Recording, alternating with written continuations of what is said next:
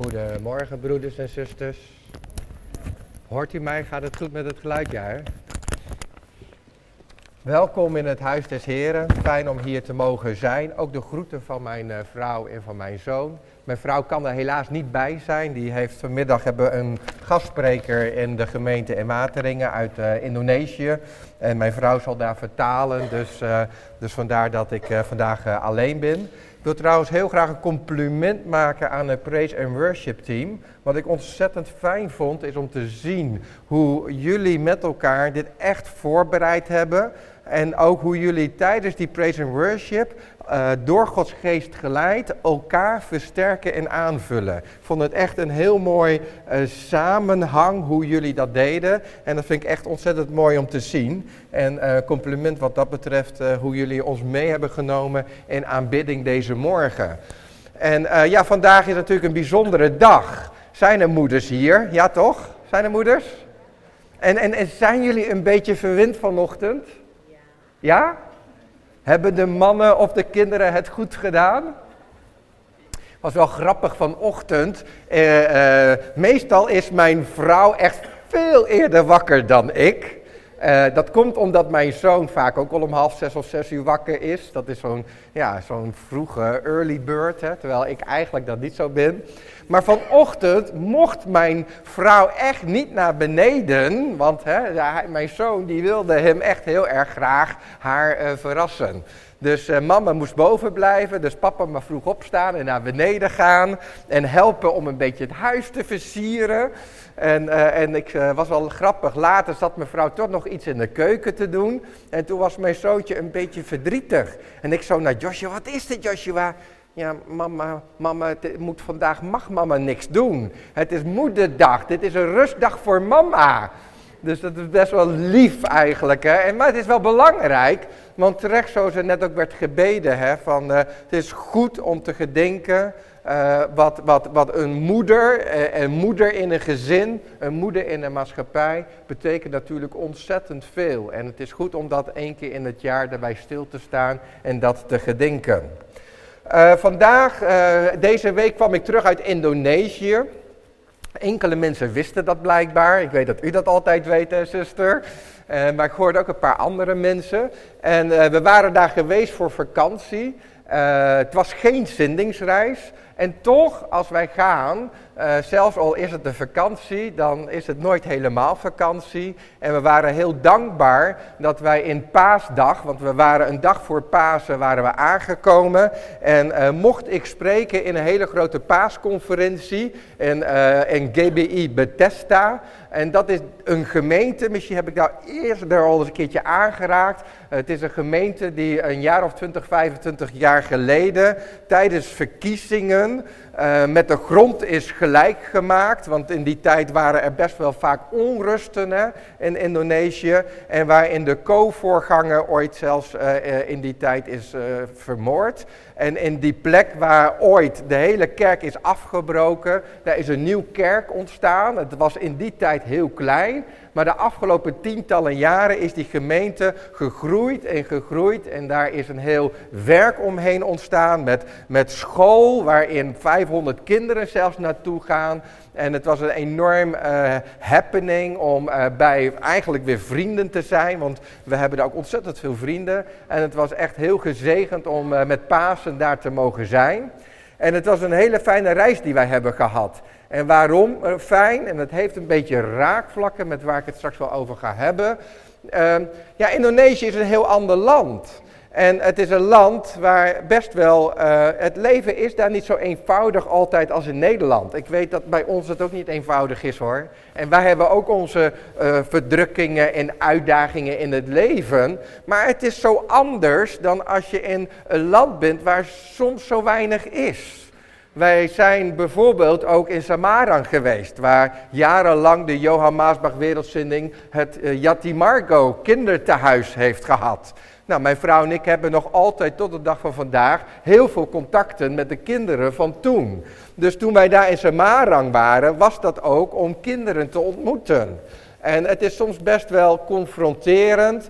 Zo was er een jong meisje, die is ongeveer een jaar of 23. Die had geen papa, die had wel een moeder, maar met heel veel problemen. Kon haar dochter niet grootbrengen. Dat was waarom ze op het kindertehuis eigenlijk was. En uh, ja, nu was zij ondertussen 23 jaar. Een jaar geleden is ook haar moeder erheen gegaan. En zij is alleen. Zij, uh, zij, zij, zij, uh, het, zij is nu ouder. Zij, het, het, heeft haar geholpen om naar school te gaan. Het heeft haar geholpen om nu een baantje te kunnen hebben. Om een leven op te bouwen. En ze is een christen. Hè. Ze heeft Christus aangenomen in haar leven.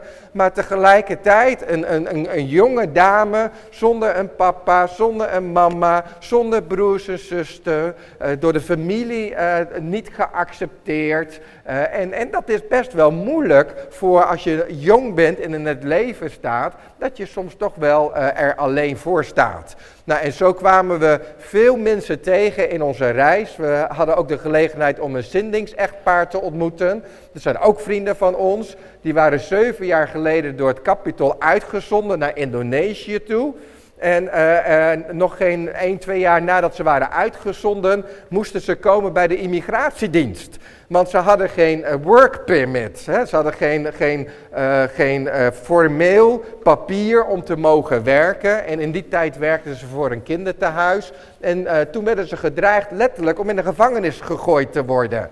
En dat is een hele moeilijke tijd geweest. En uh, nou ja, uh, het leven van hun is heel anders gegaan dan wat ze hadden gedacht. Want ze gingen met een bepaalde visie naar Indonesië toe. En, nou, en, en, en toen kwamen ze in hele moeilijke tijden. En hun kinderen en kleinkinderen zeiden: Papa, mama, kom terug naar Nederland toe. En zij zeiden: Nee, de Heer heeft ons gezonden. Ja, onze weg gaat anders dan wij dachten.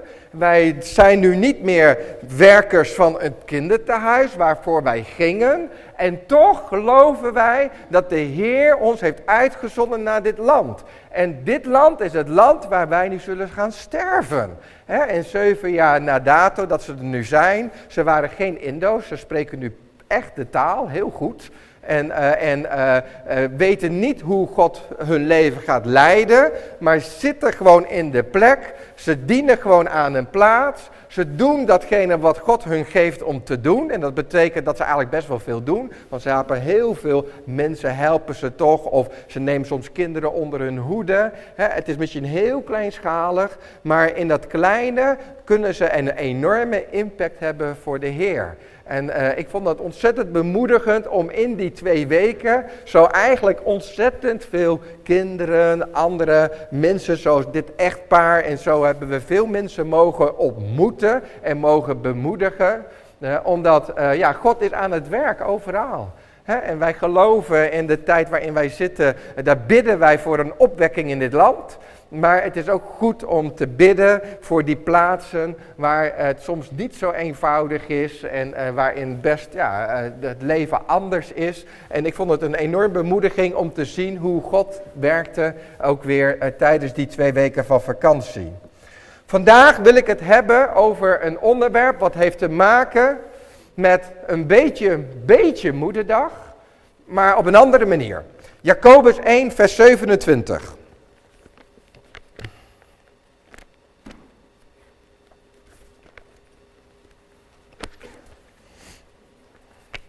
Jacobus 1, vers 27.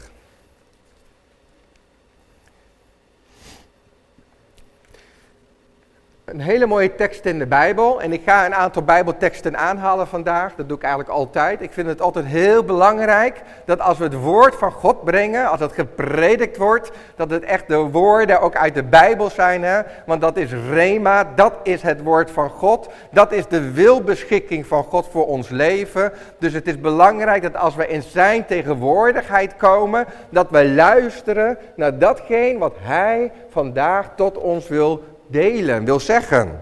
En in Jacobus 1, vers 7, 26, eh, daar staan de volgende woorden.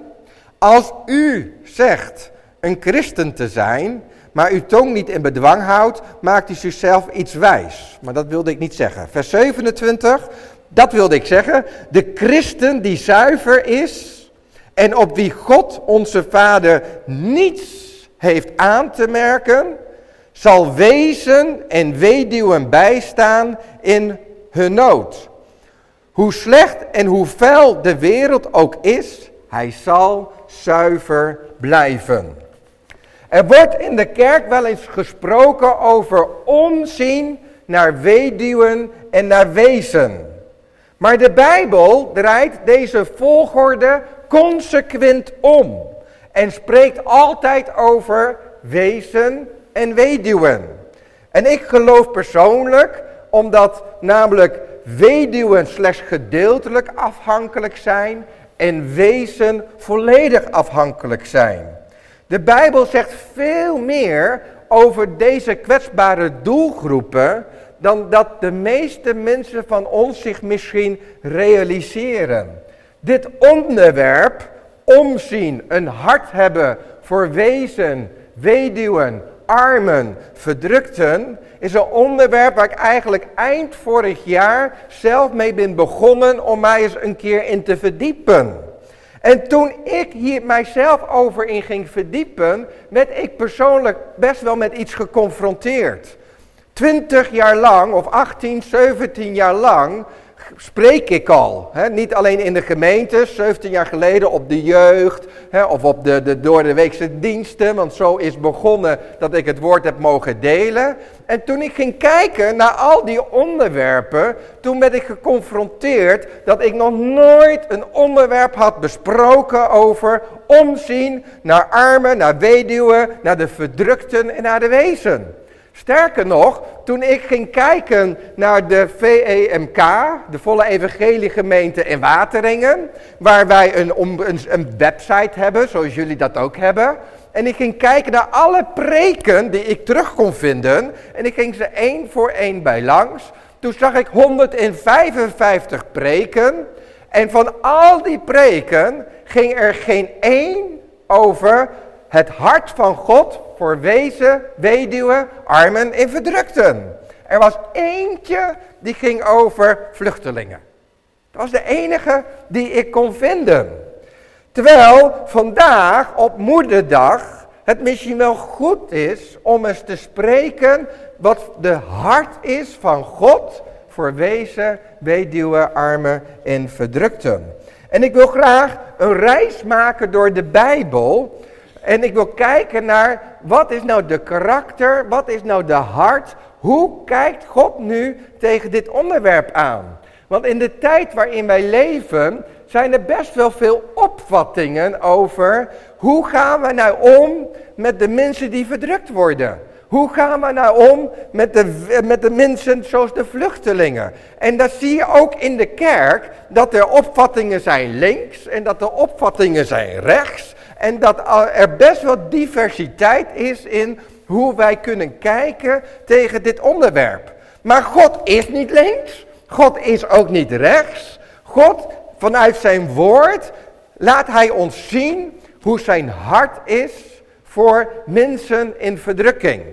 En daarin wil ik u vandaag heel graag in meenemen. En toen ik met dit onderwerp bezig was, moet ik ook heel eerlijk zeggen dat uh, ik natuurlijk weten wij allemaal hier dat God een God is die een hart heeft voor verdrukten.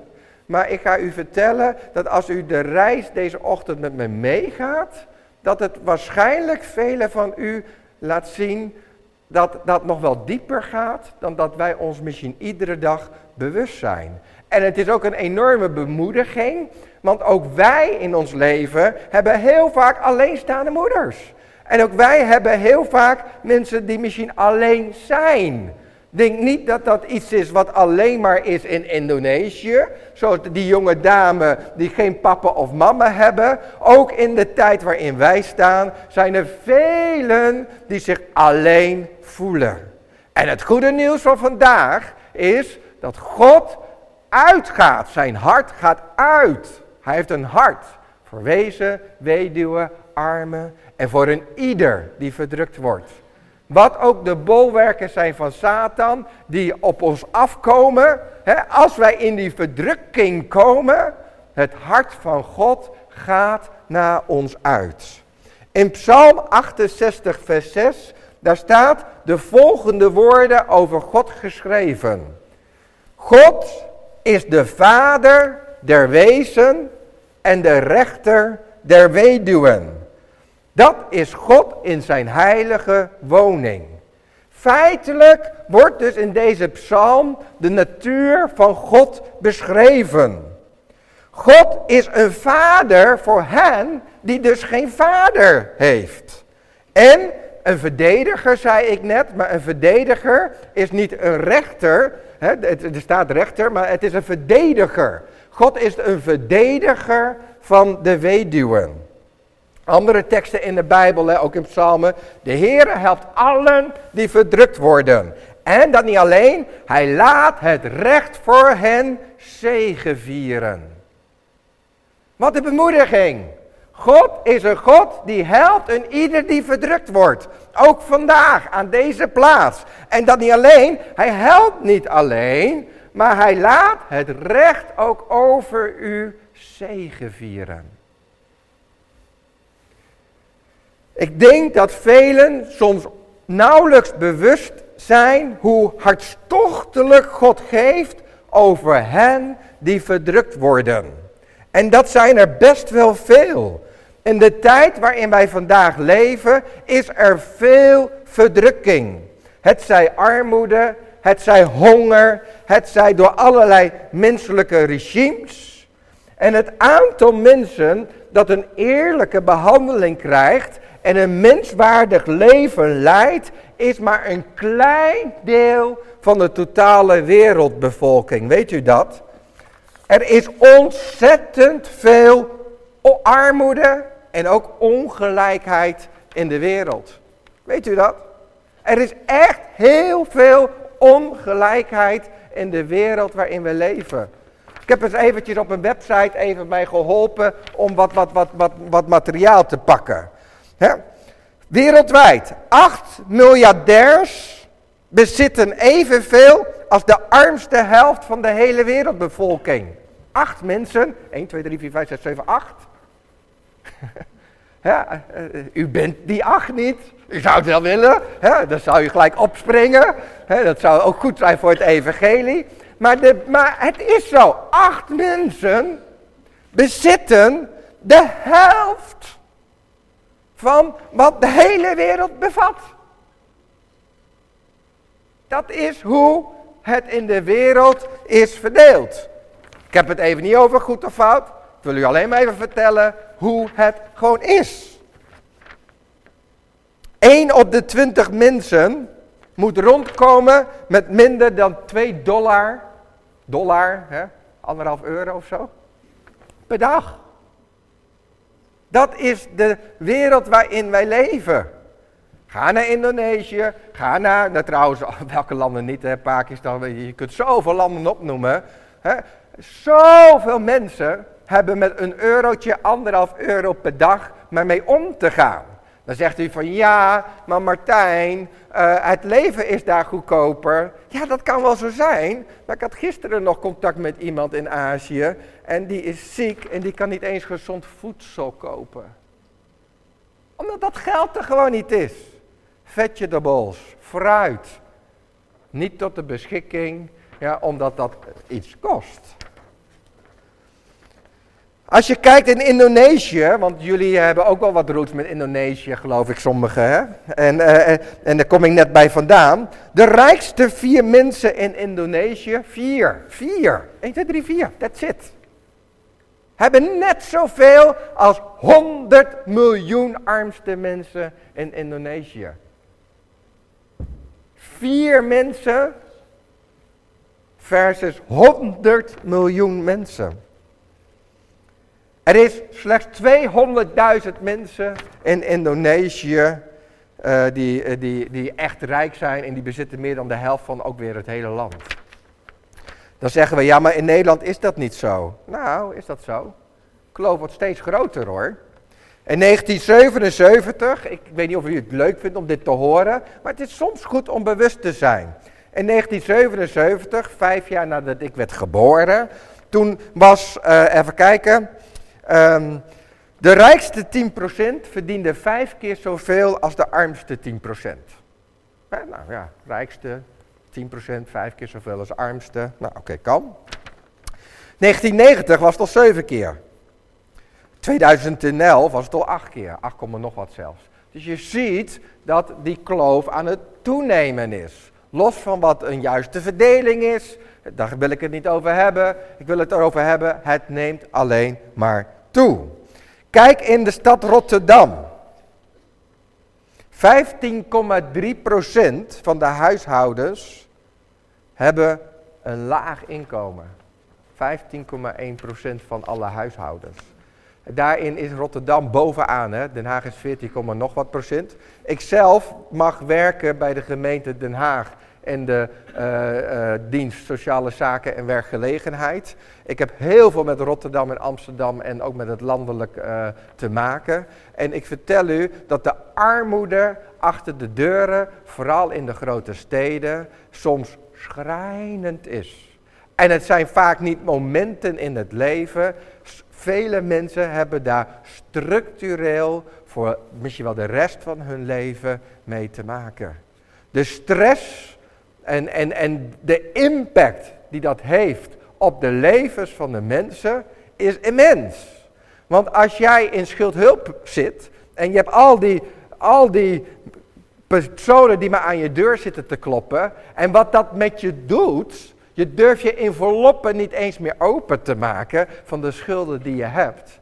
Nou, dat, dat, dat, dat doet veel met mensen. En dit is gewoon de maatschappij waarin wij leven. Dit is trouwens ook de maatschappij in deze kerk. Dat kan niet anders. Toch? Ook in de kerk zullen er zijn mensen die het goed hebben. En er zullen mensen zijn die het ingewikkeld hebben. Er is geen gelijkheid in de maatschappij waarin wij leven. Nou, wat zegt nu de Bijbel over hoe Gods hart met dit onderwerp omgaat? In Psalm 140, daar staat in vers 13, ik weet dat de Heere de rechtszaak van de ellendige en het recht van de arme zal behartigen. God wil recht doen aan mensen die minder bedeeld zijn in het leven. Gods hart gaat daarna uit. Als ik dan kijk naar hoe de Bijbel hier naar omgaat, dan is dat best wel confronterend voor mijn leven.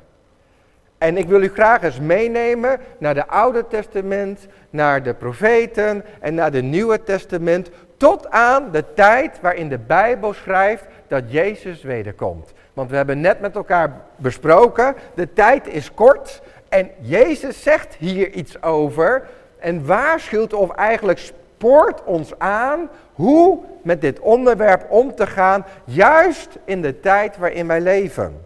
Als ik kijk naar Job, dan wil ik heel graag met u lezen Job hoofdstuk 29. Job hoofdstuk 29.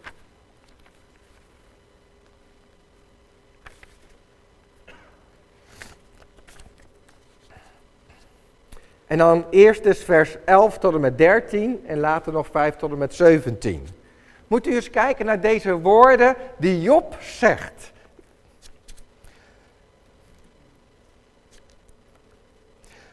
Iedereen, allen, luisterden graag naar wat ik zei. Want ieder die mij zag, die sprak goed van mij. Vroeg mij af. Iedereen die over Job sprak, die sprak goed over Job. Hoe wordt er over mij gesproken? Vroeg ik me af. Ga ik verder. Want waarom sprak men goed over Job? Want ik hielp als eerlijke rechter de armen in hun nood. En de vaderloze kinderen die verder niemand hadden om hen te helpen. Ik, ik werd gezegend zelfs door de stervenden die ik terzijde stond. En weduwen maakte ik weer blij. Nou, over wie heeft Job het hier? Hij spreekt natuurlijk over de wezen, de weduwe, de armen, de verdrukten. En dat niet alleen, zelfs over de alleenstaande moeders met kinderen. En dan gaat Job verder in vers 15. Dan zegt hij, nee, ik diende als ogen voor de blinden. Ik vind dat zo mooi. Job die zegt, ik diende als ogen voor de blinden en als voeten voor de verlamden.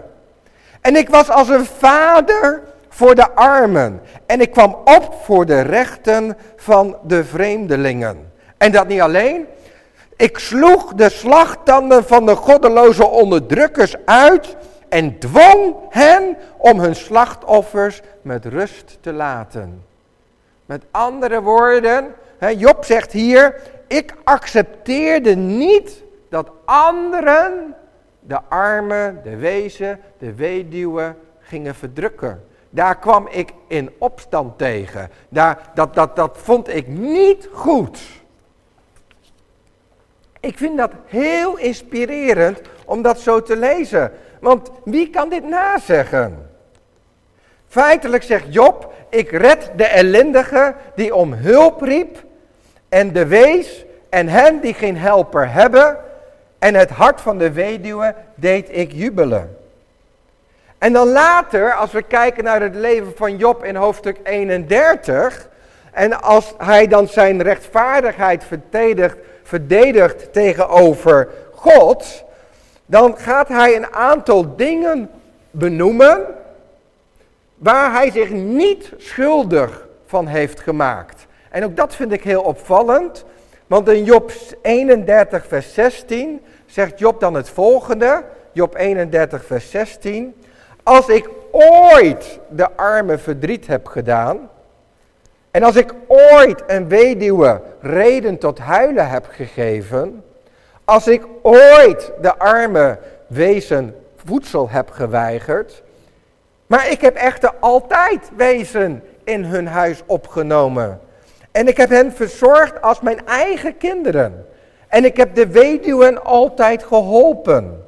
En als ik iemand heb zien omkomen van de kou zonder hem kleren of de vacht van een van mijn schapen te geven, of als ik een wees heb uitgebuit omdat ik dacht dat niemand mij daarop zou betrappen, als ik ook maar één van deze dingen heb gedaan, dan mag mijn arm uit het gewricht worden getrokken. Laat dan maar mijn schouder worden ontwricht. Want de oordeel van God af te wachten, daarvoor ben ik veel banger dan enig ander ding. Want juist vanwege de majesteit van God heb ik al die misdaden nooit begaan. Wat een krachtige uitspraak hier van Job. Job zegt eigenlijk, als ik mijn arm niet heb gebruikt om iemand in nood te zegenen,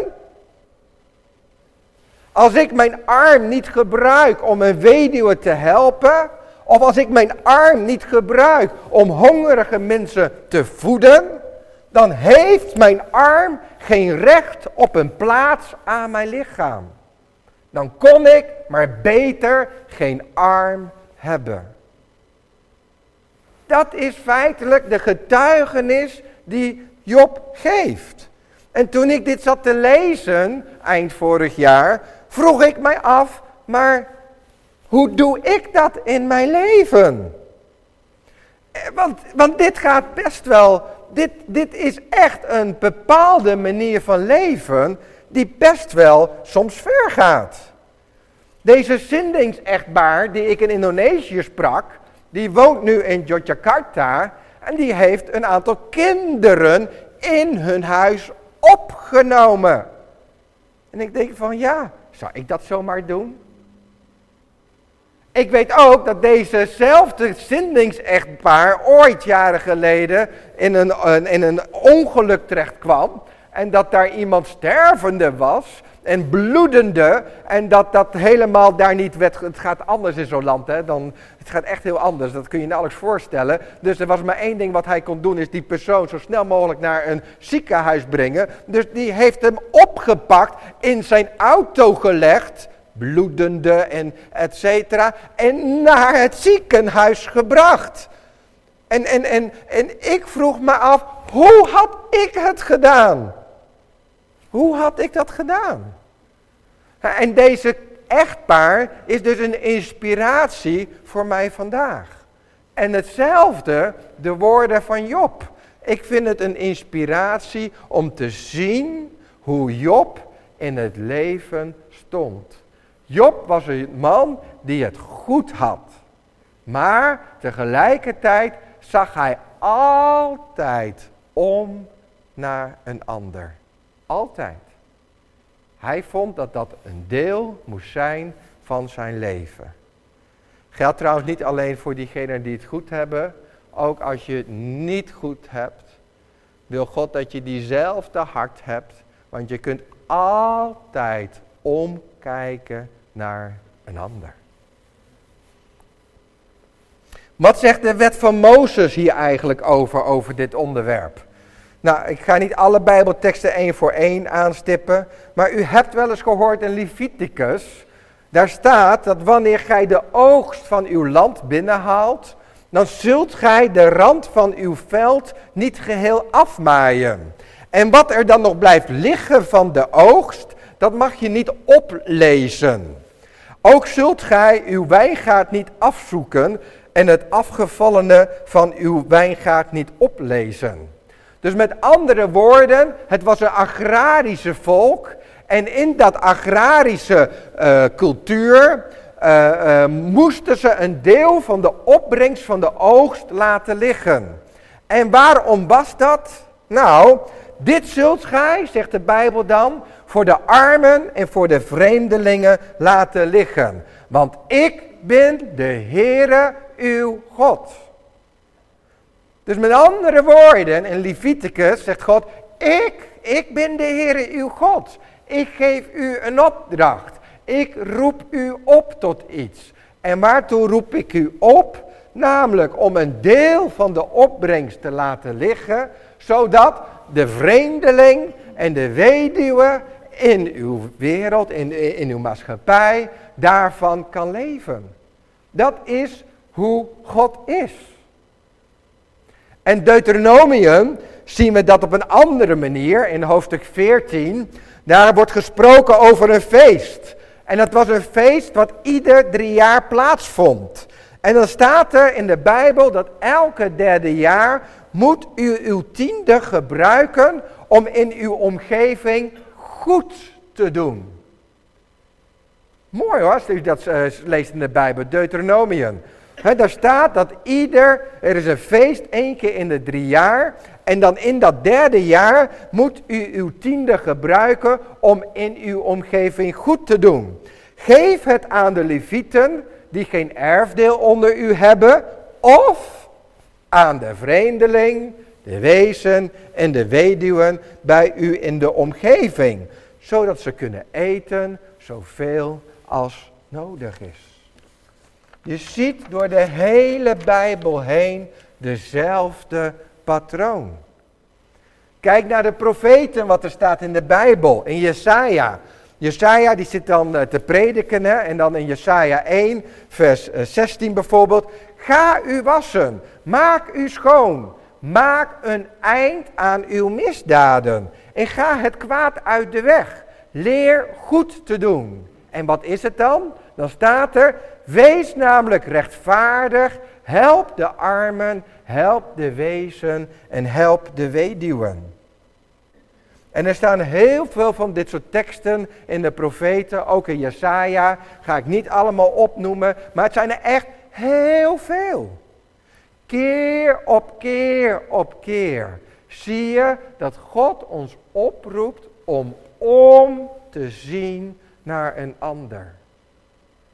En dat tekst in Jesaja, waarin wordt geprofeteerd over Jezus Christus die zou gaan komen, moet u eens kijken wat daar dan staat. Jesaja 11. Dat is ook zo'n mooie tekst.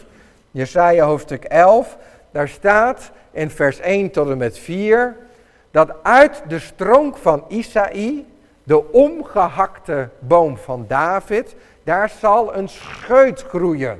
Daar zal een nieuwe vrucht gaan bloeien, die bloeit op uit zijn wortels. En de geest van de Heere zal op hem rusten. De geest van wijsheid, de geest van inzicht, van raad, van kracht, de geest van kennis en ontzag voor de Heere. Ontzag voor de Heere zal zijn lust, het zal zijn leven zijn. Hij zal niet rechtspreken op grond van wat aannemelijk lijkt. Hij zal ook niet rechtspreken op grond van valse getuigenissen of van horen zeggen.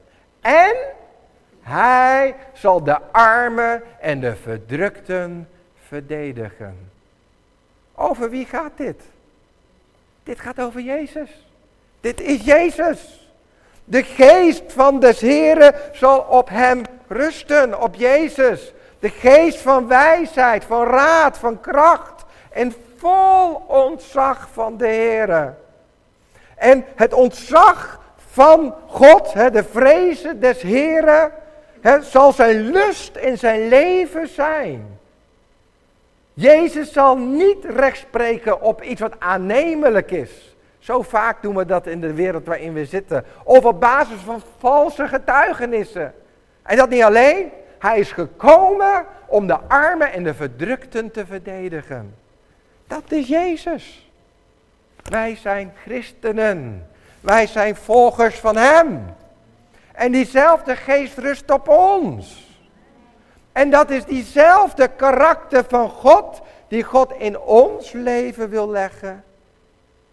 Waarin ook wij als licht, als lichaam van Hem, hè, de gemeente is, is, is, is, is eigenlijk is, is, is het koninkrijk van God hier op aarde. En God wil zijn koninkrijk uitbreiden. En het licht dat, dat, dat, dat moet toenemen. En waar het licht is, daar moet de duisternis wijken. En een deel van, van die karakter van Christus is omzien naar de weduwe, naar de wezen, naar de verdrukten in de wereld waarin we leven. Sodom en Gomorra, zegt u dat wat? Ja? Wat was, een, vraag, een quiz. We hadden een laatste keertje een quiz. Broeder Heko was ook uitgenodigd. Maar ook een tafel van voorgangers, twee zelfs. Voorgangertafel tegen de andere voorgangertafel. En uh, nee hoor, ja, het was wel zo, maar maakt niet uit. Uh, en uh, dan krijg je vragen. En je kunt zelf ook wel eens vragen mis hebben. Nou, dit is zo'n vraag die ik zeker mis zou hebben gehad. Want wat was de voornaamste zonde van Sodom? Nou, ik weet niet wat u denkt, maar ik weet wel wat ik dacht. Homoseksualiteit, seksuele perversie, want is sodomie daar tenslotte niet van afgeleid? Sodomie, afgeleide van Sodom. Dus ik dacht echt, dat is de reden dat God heeft gezegd, ik ben er klaar mee. Ik kan het niet meer aanzien. Nou, God kon dat ook niet aanzien. Maar dat was niet de reden. Weet u wat wel de reden was? Staat in Ezekiel hoofdstuk 16. Dat had ik eerlijk gezegd nooit gelezen. Ja, ik had de hele Bijbel wel gelezen, maar, maar blijkbaar overheen gelezen. Ezekiel hoofdstuk 16, vers 49. Daar staat in Ezekiel 16, vers 49. De zonden van uw zuster Sodom waren arrogantie, vraatzucht, onverschilligheid, terwijl buiten haar deur de armen en behoeftigen gebrek leden, zonder dat zij hen hielp. En dan vers verder, terwijl ik toekeek, deed zij afschuwelijke dingen en daarom heb ik haar, heb ik haar weggevaagd. Dus God zegt hierover, de zonden waren arrogantie. Het was vraatzucht, onverschilligheid, er was buiten de deuren allerlei mensen die arm waren, die behoeftig waren, die gebrek leden. En ze kregen geen hulp. En dat is de reden geweest dat God zei op een bepaald moment, en nu ben ik er klaar mee.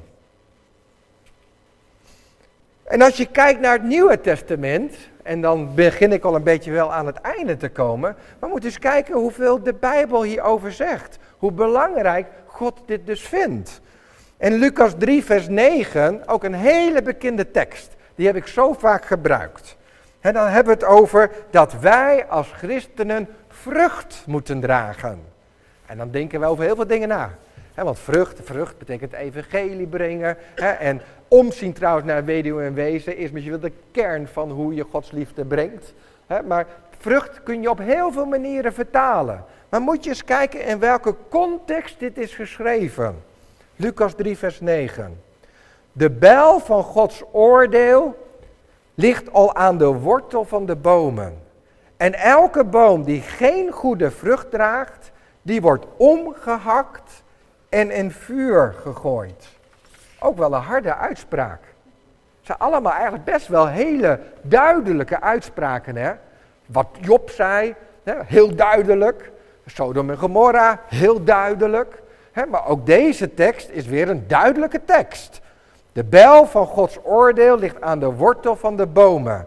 Elke boom die geen goede vruchten draagt, die wordt omgehakt en in het vuur gehoord, gegooid. God verlangt dus goede vruchten, dat weten we. Maar wat is dan de context waarin dit wordt geschreven? Nou, in vers 10 en 11 zien we dat mensen dan vragen: help ons, wat moeten wij doen? Op reactie op deze, deze gelijkenis. Help ons, wat moeten wij doen? En dan komt er een heel eenvoudig antwoord. Wat moeten wij doen om vrucht te dragen? Dan zegt Jezus het volgende in vers 10 en 11. Wie een dubbel stel kleren heeft, delen mede aan wie er geen heeft. En wie spijzen heeft, doe evenzo. Eigenlijk helemaal niet ingewikkeld. Geen enkele vorm van theologie. Hele makkelijke preek. Hele simpele opdracht. De opdracht om vrucht te dragen in ons leven is, wees begaan met de mensen die je nodig heeft. Dat is de opdracht. Heel eenvoudig. Heel simpel. Heb je een dubbel stel kleren? Heb je het niet nodig? Je ziet iemand die het nou nodig hebt. Wat houd je er tegen om het te geven? Heeft u de kast wel eens open gegooid? Een jaartje geleden, anderhalf jaar geleden verhuisd. Oh, wat zag ik toch dingen. Dat was echt verschrikkelijk. Ik schaamde me. Ik zag echt dingen die ooit gekocht waren, die nooit gebruikt waren. Komt u dat wel eens tegen? Laten we eerlijk zijn, of niet? Vooral vrouwen, sorry.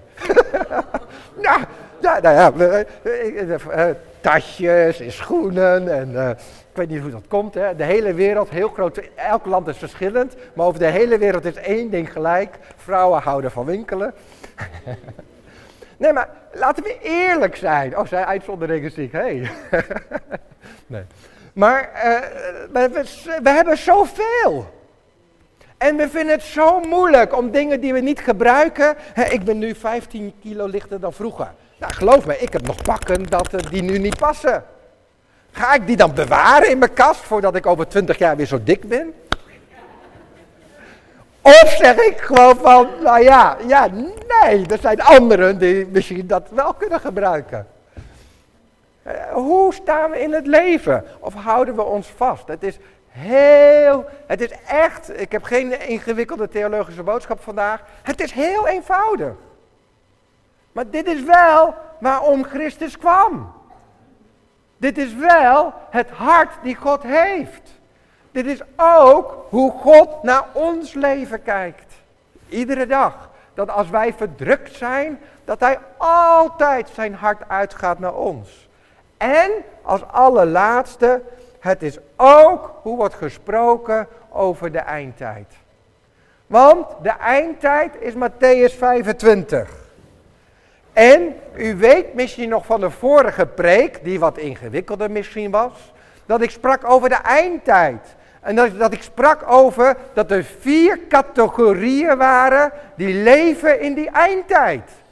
en dat de ene categorie was de vijf wijze en vijf dwaze meiden, dames, eh, maagden. en, de andere categorie die uh, ging weer over, uh, nou ja, zo, zo waren die drie, vier categorieën. En de vierde categorie waren de bokken en de lammen, wat was het? Bokken en de schapen. Even kijken, ja, schapen. Bokken in de schapen. En Matthäus hoofdstuk 25. En dan zien we dat het oordeel over hun wordt uitgesproken. En wat zegt Jezus dan over de bokken? Wat zegt hij dan? En dit is één van de vier categorieën gericht op het lichaam van Christus, op gelovigen. En dan, hoe zal God ons vinden? En dan zijn de bokken, die worden afgewezen, staat in vers 42 van Matthäus 25. Ik heb honger geleden, gij hebt mij niet te eten gegeven. Ik heb dorst geleden, gij hebt mij niet te drinken gegeven. Ik ben vreemdeling geweest en gij hebt mij niet gehuisvest. Naakt en gij hebt mij niet gekleed. De pakken bleven in de kast. Ziek en in de gevangenis en gij hebt mij niet bezocht. En dan zullen zij tegen hem zeggen, maar heer, wanneer dan hebben wij u hongerig gezien? En wanneer hebben wij u dorstig gezien? En een vreemdeling, wanneer? Naakt, ziek, gevangenis. Wanneer was dat? En hebben wij u niet gediend? En dan zegt hij tegen hen, voorwaar, voorwaar, ik zeg u, en zoverre gij dit aan één van de minsten niet gedaan hebt, hebt gij het ook aan mij niet gedaan. Weet u, de opdracht die wij hebben als kind van Hem is om om te zien in ons leven naar weduwen, naar wezen, naar armen en naar de verdrukten van deze maatschappij. Het is belangrijk dat wij diezelfde hart die God heeft ook in ons leven ontwikkelen. Satan is een egoïst. Christus gaf alles. En als zijn liefde in ons leven toeneemt en groeit en wij steeds meer worden zoals Hij is, zal dat ons hart veranderen. En zullen wij veel meer en meer en meer oog gaan krijgen voor de nood van de ander. En ik geloof in de tijd waarin wij zitten dat de nood in de wereld verschrikkelijk is. Ik zeg niet dat wij daaronder gebukt hoeven te gaan. Dat zeg ik niet. Wat ik wel zeg is, laten wij diezelfde hart hebben als Christus. Laten we oppassen dat we niet alleen maar het evangelie spreken, of dat we alleen maar het evangelie brengen, ook in ons spreken. Maar laten we vooral er ook voor zorgen dat wij vol zijn van de Heilige Geest. Denk aan die vijf maagden en, en die tien maagden eigenlijk. Hè? Dus we moeten vol zijn van de Heilige Geest. Ik weet de gemeente hier is daar heel veel mee bezig. En dat is wat God wil. In de tijd waar we in leven, we hebben de kracht van Gods Geest nodig. Laten wij ook bezig zijn met zijn koninkrijk. Dus uitgaan het evangelie verkondigende.